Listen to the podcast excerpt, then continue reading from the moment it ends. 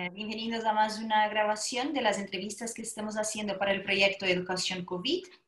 Hoy estamos con Luis Aranguren Gonzalo, que es doctor en filosofía, licenciado en teología, es formador, conferenciante, escritor y colaborador de la Fundación SM. Hablaremos un poco de la ética del cuidado y cómo esto se relaciona con la educación.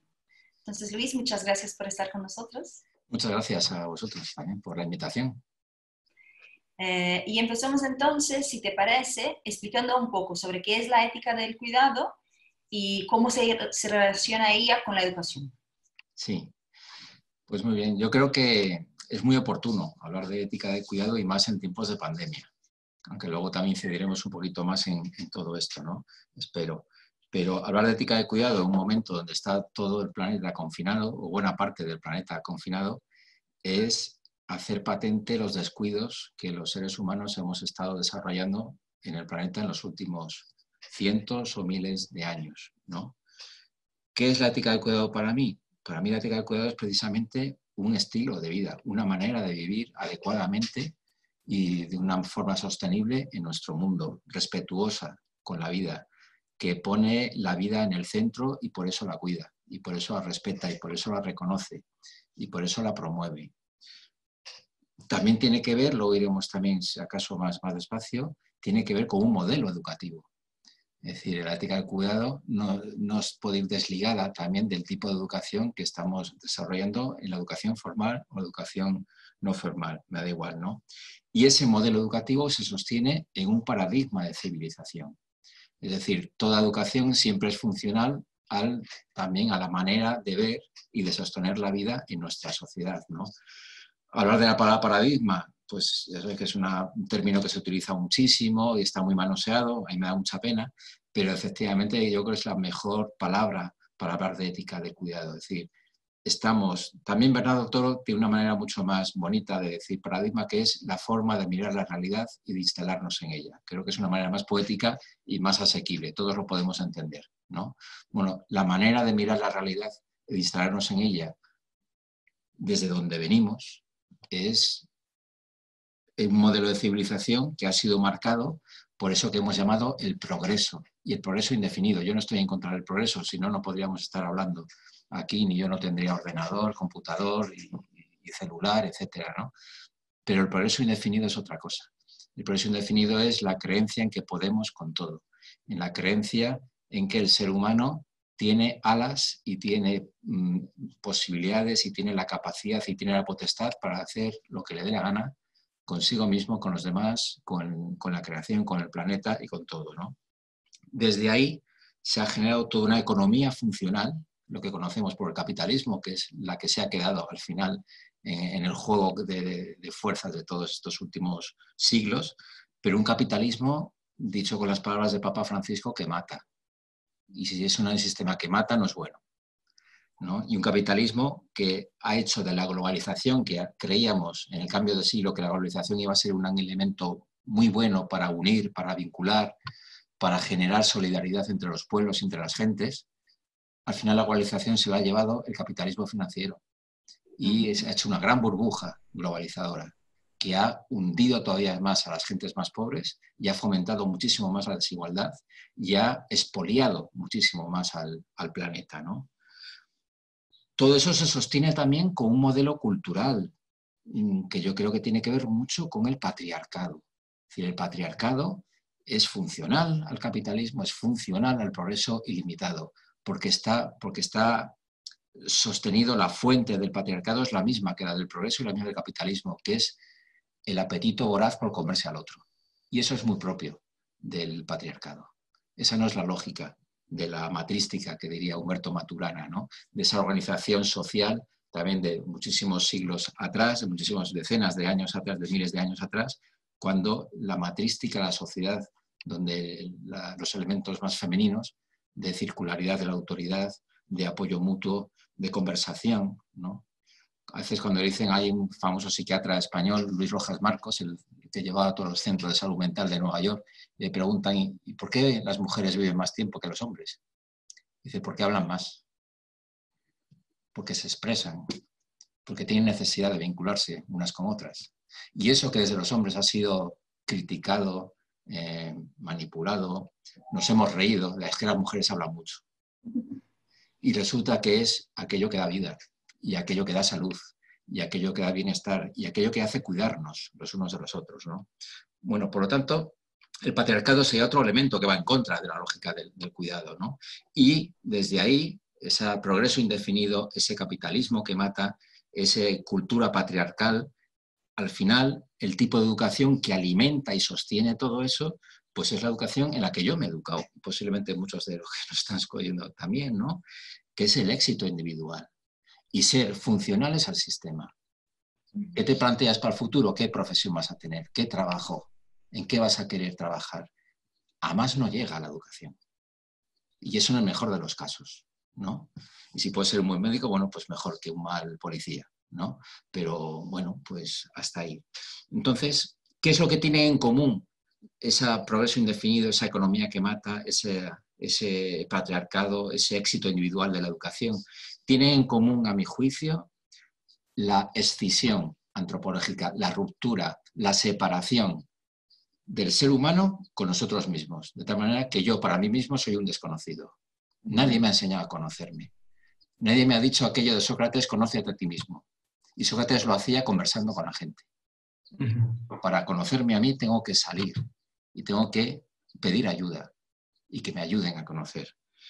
Tampoco hemos, es decir, esa escisión, esa separación tiene que ver con la separación de los seres humanos con los demás, entre nosotros, ¿no?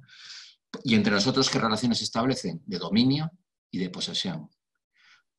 Y da igual que seas enemigo, da igual que seas eh, empleado de mi, de mi trabajo o que seas mi mujer, porque al final también es la relación de posesión, ¿no? Y también esa escisión y esa separación se da entre el ser humano y la naturaleza. ¿Y cómo se fomenta eso y cómo se nombra esa separación? Esa apropiación, esa expropiación de los recursos naturales. Es, bueno, pues toda la lógica que ya conocemos, ¿no? ¿Qué es el cuidado? Precisamente todo lo contrario. Es fomentar aquello que es lo más antropológico del ser humano, que es la capacidad de apertura. De apertura a uno mismo, como conocimiento, como reflexión, como autodominio, ¿no? De apertura a los demás, también como relación, como amor, como cuidado de los unos de los otros. Y de apertura también al, al mundo al mundo para transformarlo, porque somos seres de transformación. No podemos vivir en el mundo si no es transformándolo, decía Freire. ¿no? Y nuestra forma de adaptarnos es transformando. Otra cosa es que para transformar expoliemos todo. O sea, necesitamos, claro, si yo tengo que andar y andar por los caminos, voy matando hormigas, lo sé. Inconscientemente, sin querer. Otra cosa es eso y otra cosa es a los, a los niveles que hemos llegado como seres humanos, ¿no? y, en fin y al cabo, eh, cultivar la apertura también al misterio de la vida, a la vida en su conjunto. ¿no? Es decir, ha, venido, ha tenido que venir el ecofeminismo a enseñarnos a gentes creyentes, no creyentes, etcétera, de que el, misterio de la vida está en el centro. La vida como misterio, no como H2O y suma de elementos químicos, simplemente, ¿no? entonces, bueno, pues el cuidado también, yo creo que tiene que ver con esa reverencia a lo sagrado de la vida y estar al servicio de la vida que fluye y que no es nuestra. La vida se me da, no soy dueño de la vida. Y eso, eh, de ahí emerge el cuidado, el cuidado de aquello que se me da, no aquello de lo que soy propietario. Sí. Luis, eh, ¿y de qué manera esta, esta mirada para el cuidado eh, se relaciona con, con, una propuesta de educación? y de qué manera una propuesta de educación que, que mira la ética del cuidado se ve impactada o, o más posibilitada por la pandemia. ¿Cómo, cómo se da esta relación eh, con esta educación en este momento también?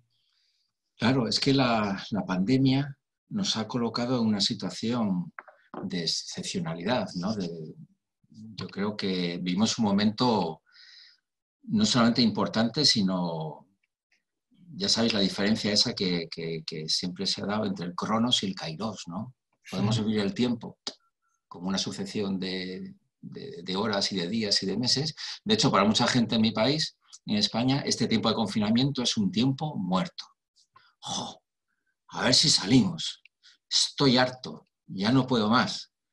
Y claro, yo igual será porque tengo igual cierta víscera de, monacato primitivo, no lo sé, pero lo que no quiero es salir. es decir, para mí está siendo un tiempo de introspección. Aquello que decía Pepe Mujica al principio del confinamiento, que le entrevistaron para televisión española, en una entrevista, y decían, ¿qué se puede hacer en confinamiento? ¿Qué se puede hacer? Dialogar con cada uno consigo mismo. Cada lo decía después de 12 años de estar en un zulo, en una prisión, metido sin luz, sin nada, 12 años. Es, es mucho confinamiento, ¿no? Y él se salvó porque supo abrirse a sí mismo. No podía abrirse a nada más. En esas aperturas consecutivas que tenemos está la apertura a uno mismo. Bueno, él se abrió ahí, ¿no? Bueno, pues yo creo que el COVID-19 nos está permitiendo abrirnos a nosotros mismos, a nuestras posibilidades, a nuestros límites. O sea, yo creo que en relación con la educación, la primera lección a la vuelta a las clases tiene que ser qué me ha pasado, qué nos ha pasado, qué nos está pasando y dónde estamos entrando. Aquí se utiliza en España mucho el lenguaje de cuando salgamos del confinamiento vamos a volver a la normalidad.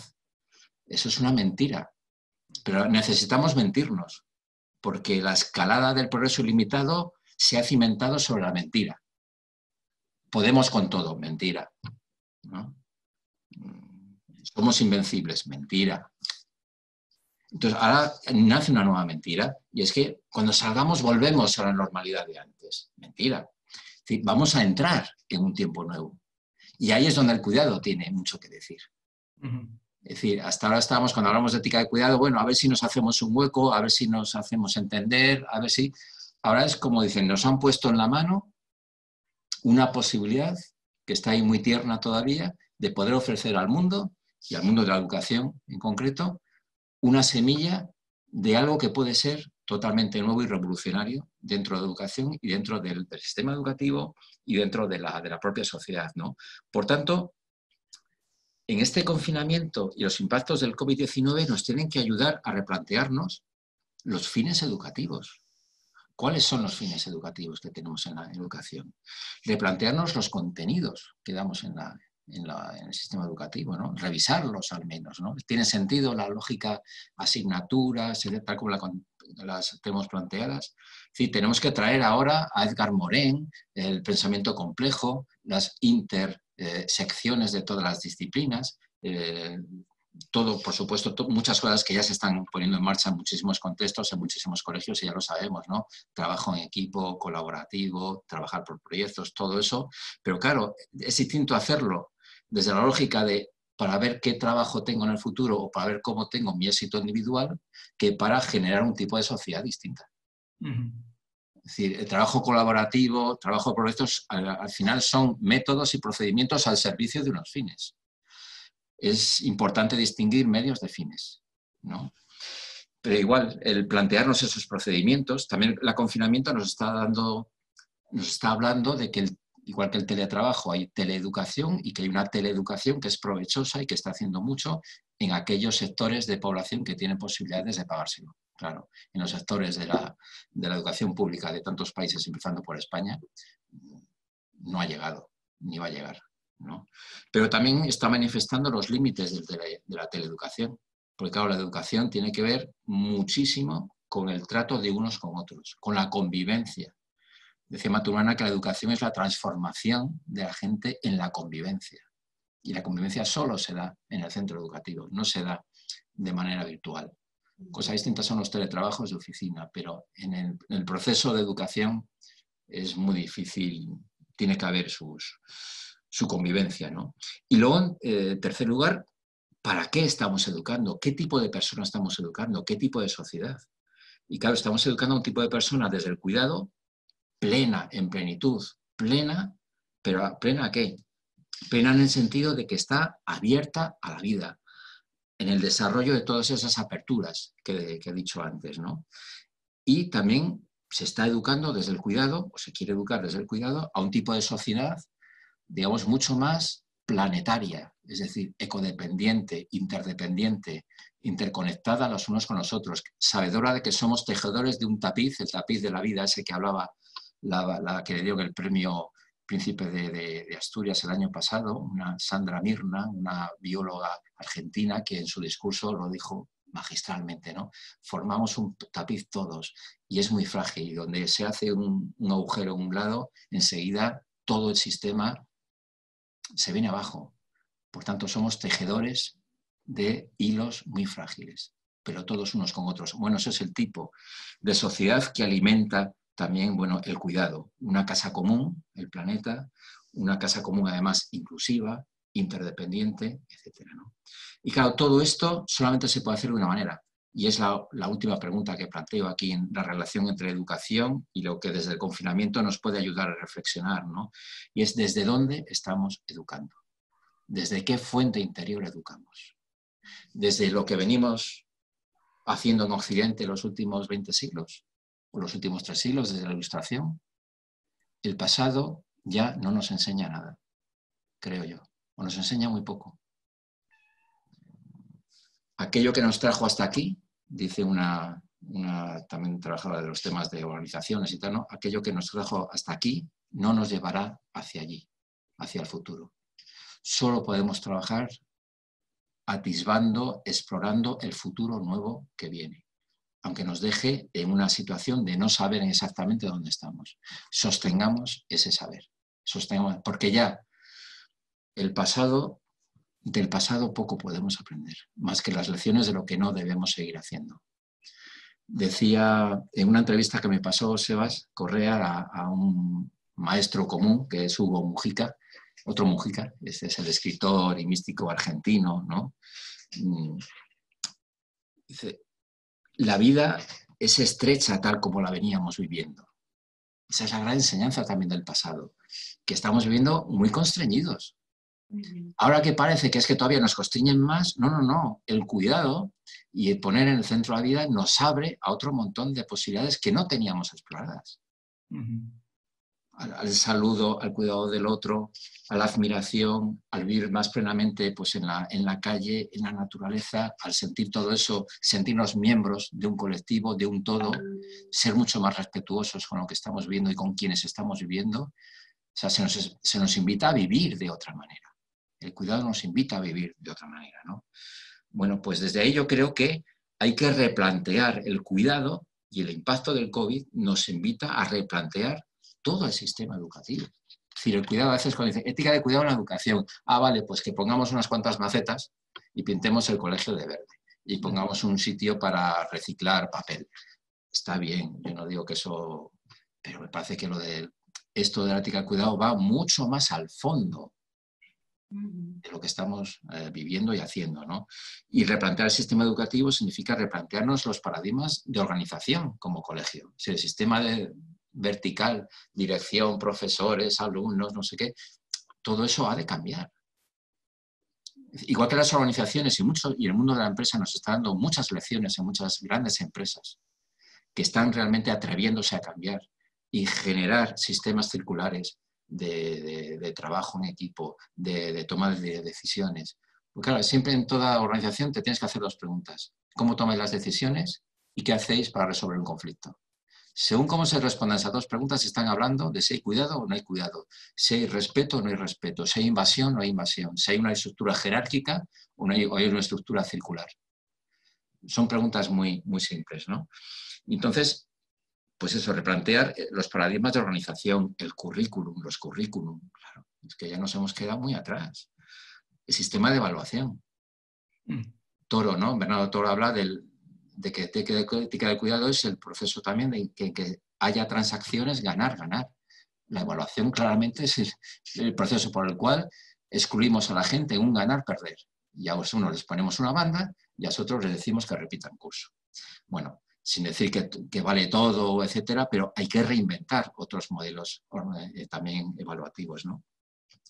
Yo sé que todo esto da mucho miedo y que todo esto es un canto de sirenas si no se articula todo un proceso de trabajo para que esto pueda seguir. Y en eso yo creo que, por ejemplo, Hugo Maturana, eh, Hugo, Huerto Maturana, eh, cuando habla de las conversaciones y el poder de las conversaciones, yo creo que nos da una clave. Tenemos que generar conversaciones entre todos los actores del ámbito educativo, profesores, directivos, instituciones, religiosos, no religiosos, la pública, la privada, los padres y madres de familia. Generar conversaciones para darnos cuenta de por dónde podemos ir mejor. No simplemente quedarnos en la queja. Yo creo que la queja no nos lleva a ningún lado.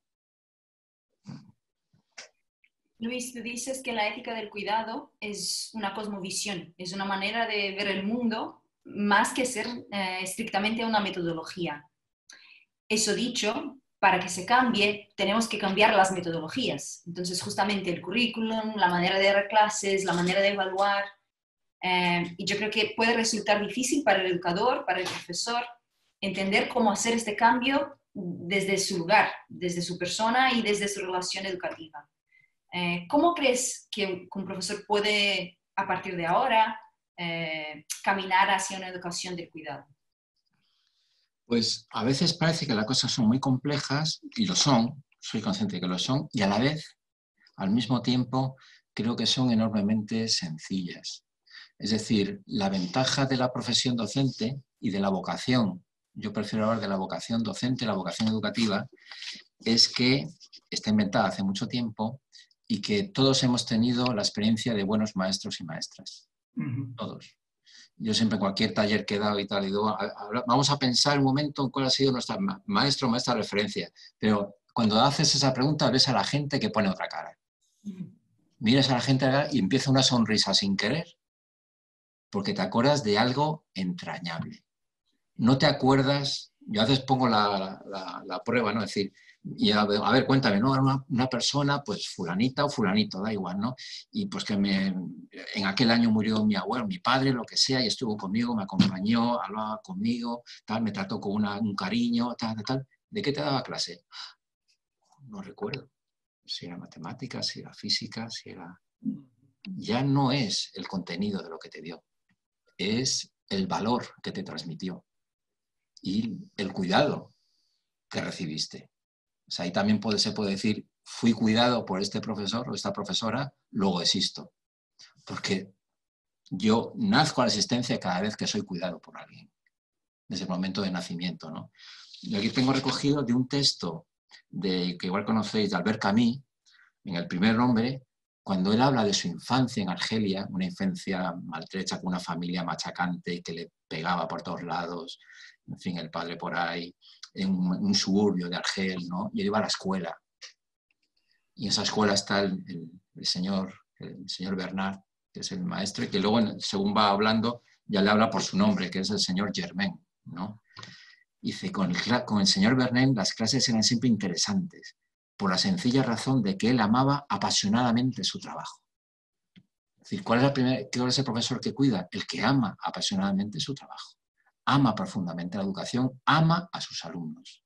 Es la pedagogía del amor. El cuidado transita por la, por la pedagogía del amor, por la pedagogía de la cercanía, del acompañamiento, de estar con el otro. Y ese juego del acompañamiento es un juego de distancia y de cercanía. ¿no? La rosa, aquello de que el principito, ¿no? De mi rosa, aquello que a lo que digo tanto tiempo, ¿no? la dedicación que tengo a aquella rosa hace que mi rosa sea tan importante, porque le he dedicado todo ese tiempo, ¿no? Y dice este Albert Camus, ¿no? Dice, claro, aquel maestro, claro, aparece en mi vida en medio de la miseria, que es una fortaleza sin puente levadizo. El maestro es el puente levadizo en medio de las miserias del mundo, en medio de la injusticia, en medio de las situaciones familiares más desfavorecidas, de violencia máxima, de falta de respeto, aparece el maestro y lo que me da y lo que veo y lo que me transmite, como ese puente levadizo, ¿no? en la clase del señor Bernard, por lo menos, la escuela alimentaba en ellos un hambre más esencial todavía para el niño que el hombre, que es el hambre de descubrir. Aquel maestro que ayuda a descubrir, que, que digo yo, el maestro despertador, que despierta la conciencia, que despierta la conciencia crítica, que despierta el pensamiento propio, que despierta la autonomía personal pues es lo que, lo que hace falta, ¿no? Ahora, ¿qué es el maestro que cuida? Fundamentalmente un ministro, ministro desde el punto de vista etimológico, ejerce el ministerio de la educación, no el magisterio. Entre magis y minor hay una enorme diferencia. Habiendo estudiado magisterio y siendo maestro de academia, digamos, le ha dado un título de usted es maestro, porque ha hecho magisterio, perfecto. Pero en el ejercicio docente se te cae el magisterio y emerge el ministerio. Es decir, mi profesión y mi vocación educativa entendida como servicio y como servicio a los demás. Yo soy el minor, el más pequeño, y mis alumnos son mis maestros. Por eso habla Freire de que el proceso de enseñanza-aprendizaje es recíproco. No es el maestro que enseña al alumno. Todos nos coeducamos y nos coeducamos juntos. Uno puede ser, y yo hablo de mí, un no gran, eh, yo no soy un gran, pero he sido profesor de filosofía, pero me puedo encontrar explicando ética y los valores, y me puedo encontrar con el último de la clase, el más estorbón, el, más, el que tengo más manía, el que es, a ver si se vaya de, aquí, y resulta que es un magnífico persona solidaria con su gente, que está al servicio de su casa porque su abuela vivía ahí, y da de comer y da a los vecinos, y resulta que en su vida fuera del colegio es una persona de unos valores que ya los quisiera yo. Por tanto, de los alumnos siempre hemos de aprender. ¿no? Y en ese sentido, si eso se conduce así, pasa lo que le pasó a Camille, que Camille ve a aquel maestro, joder, un testimonio de vida. ¿no? Camille, cuando le dan el premio Nobel de Literatura en 1957, su discurso solamente está dirigido a agradecer a su maestro, el señor Germain. Aquel maestro que cuando se fue a examinar al otro extremo de Argel eh, para una, beca, acompañó a cuatro alumnos, entre ellos Albert Camus, les compró unos croissants antes de entrar al examen, porque iban sin desayunar, y les esperó allí, ¿no? Solo aprobó Albert Camus. Y eh, decía, escribe Albert Camus, ¿no? dice, mientras que yo le daba las gracias por, porque ha sido mi maestro y tal, él, bueno, pues le, le dice, algo así no sé, lo tenía por aquí, le dice, bueno, eh, Albert, ya no me necesitas para nada. Tendrás otros maestros más sabios de aquí en adelante. Y dice Albert Camus, pero yo no me lo podía creer, no podía imaginar que hubiera en el mundo un maestro con la sabiduría del señor Germain. Y de hecho, cuando le dan el premio Nobel, sigue reivindicando al señor Germain.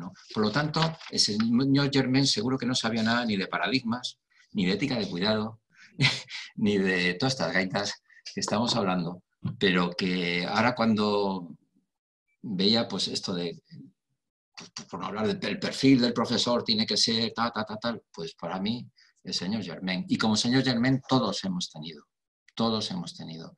Y un momento como este es muy importante también que haya algo que tuve yo en mi, vida, y eso también lo suelo decir. Yo tuve un profesor, cuando yo ya era adolescente, ya más en mi país, estábamos con huelgas políticas, con éramos todos muy, muy izquierdistas y todos muy a la revolución, era, el final de la dictadura con Franco, etc.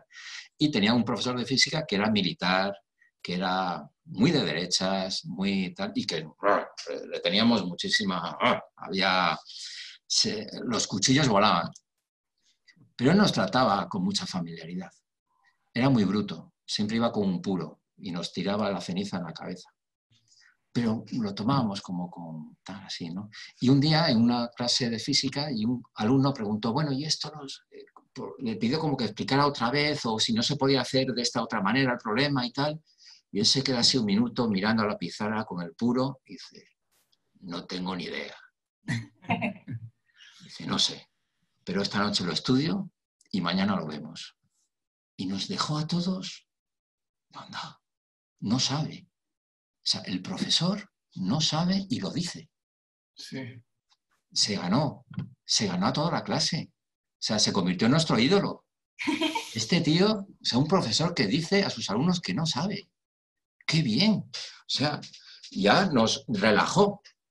Eh, o sea, se puede ir por la vida sin saberlo todo. Bueno, y este momento de confinamiento, este momento del COVID y este momento de pandemia, estamos en el momento de no saber.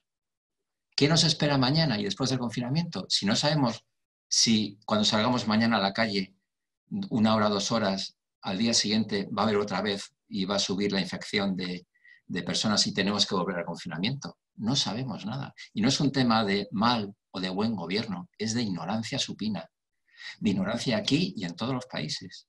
Bueno, ese no saber es un momento muy interesante de, que emerjan cosas nuevas y de, que, y que alumbremos lo nuevo que está por nacer. Eso para mí es, es indiscutible, ¿no? No sé si me he enrollado mucho. no, increíble. Sí, Bueno, ¿quiere preguntar alguna más? Porque creo que hemos pasado por todo de lo que habíamos pensado. Eh, yo, yo te quería preguntar una cosita más, pero un poco fuera tanto del mundo educativo, pero dentro del mundo de las organizaciones y pensando la escuela también como una organización. Eh, tú has comentado que hay empresas que han empezado a mover cosas que, que van más, más por este camino y, y, yo pensaba, justo cuando hablaba en, en, tema de que al final es, es cambiar, salir del, de lo que tú hablabas antes, ¿no? Del, del, patriarcado, de la verticalidad y todo, y caminar hacia un modelo eh, quizás más horizontal, más de conversación, más eh, de, construcción a partir de la conversación. Eh, pensando la escuela como, como, una organización que muchas veces se ha perdido en, siglos pasados y que tiene una dificultad de salir de este tradicional, de, qué manera la comunidad educativa, tú crees, podría responsabilizarse por un cambio que es posible en este momento? Principalmente eh, en un momento en que se posibilita la conversación como cuidado para se acoger lo, que se ha pasado, ¿no? ¿De qué manera esto puede ir más fondo en cambios culturales hacia la escuela o las organizaciones, ¿no? Como un todo. Claro. Sí, yo quiero pensar que, precisamente lo que nos está ocurriendo, esta pandemia, va a ayudar a, terminar de, de, de hacer creer en la, la gente que efectivamente está, cuando los ecologistas y cuando los ecofeministas andan diciendo que estamos destrozando el planeta, etcétera, estos perroflautas siempre están con lo mismo, ¿no? Son antisistema. Y claro, el sistema es el que nos ha destrozado el planeta. Es el mismo sistema. Es decir, la gente quiere volver a la normalidad y no se da cuenta que la normalidad es la que nos ha traído el virus. De alguna forma el virus nos está avisando también desde el futuro que viene.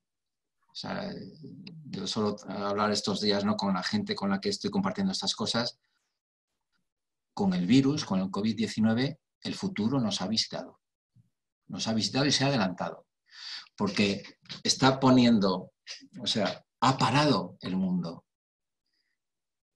Con lo que necesitamos para vivir, al menos en los países ricos, y sin salir de casa y solamente yendo a comprar, las economías se han desplomado. ¿Cuáles son nuestras necesidades auténticas? ¿Y cuáles son nuestros deseos? ¿Estamos consumiendo en función de nuestros deseos o en función de nuestras necesidades?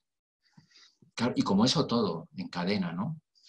Y, y, yo quiero pensar que todas estas cosas que nos están pasando ayuden a reflexionar que efectivamente entonces en todos los órdenes de la vida, de la vida y en todas las estructuras que, estamos, que tenemos a nuestro alcance, han de ser al menos reflexionadas para ver si nos sirven o no nos sirven en el nuevo tiempo que vivimos. Porque el nuevo tiempo, sin duda, está viniendo.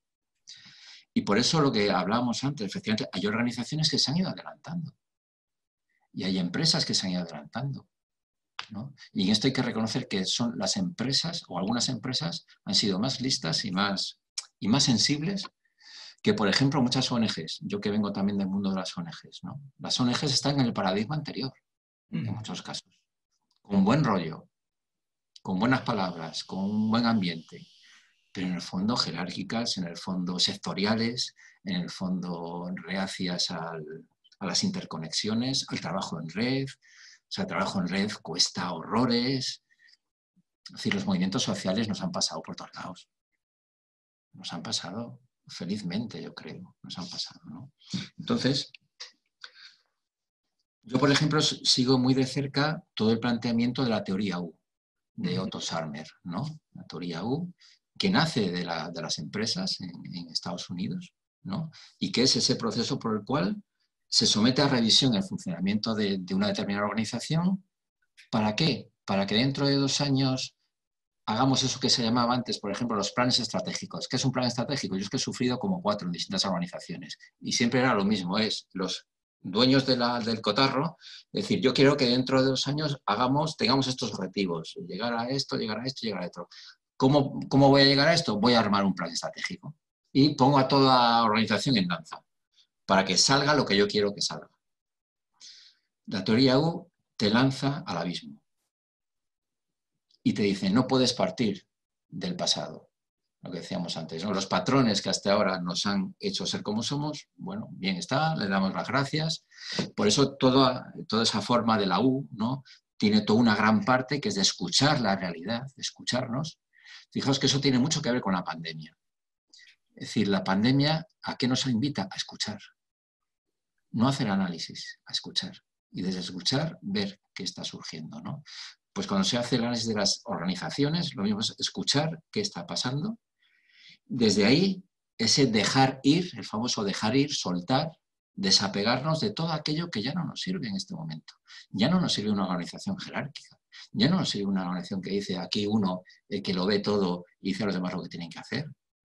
Mm, muchos sistemas o, planteamientos a veces sectoriales en tiramos trabajos o lo que sea, ¿no? La falta de conexión, de interconexión entre, entre gentes, ¿no? O en la escuela, pues lo mismo, pues equipo directivo, profesores, alumnos pues todo eso, a ver qué cosas hay que dejar ir. ¿no? Y desde ahí, ¿qué es lo que tiene, eh, lo que está viniendo? ¿Qué hemos de dejar que nos visite? ¿no? Para poder hacer poco a poco prototipos, eso sí, en lugares seguidos, seguros, anidados, prototipos de tutoría, prototipos de trabajo en equipo, prototipos de... Eh, pues eso, puede generar, pues eso, desde huertos escolares, eh, aprendizaje servicio, Mm, pues todas las cosas que en educación sabemos que se pueden incorporando, pero con la mirada puesta en, el cambio organizativo y, e implementar poco a poco esa ética del cuidado que alcance todos los niveles de la organización.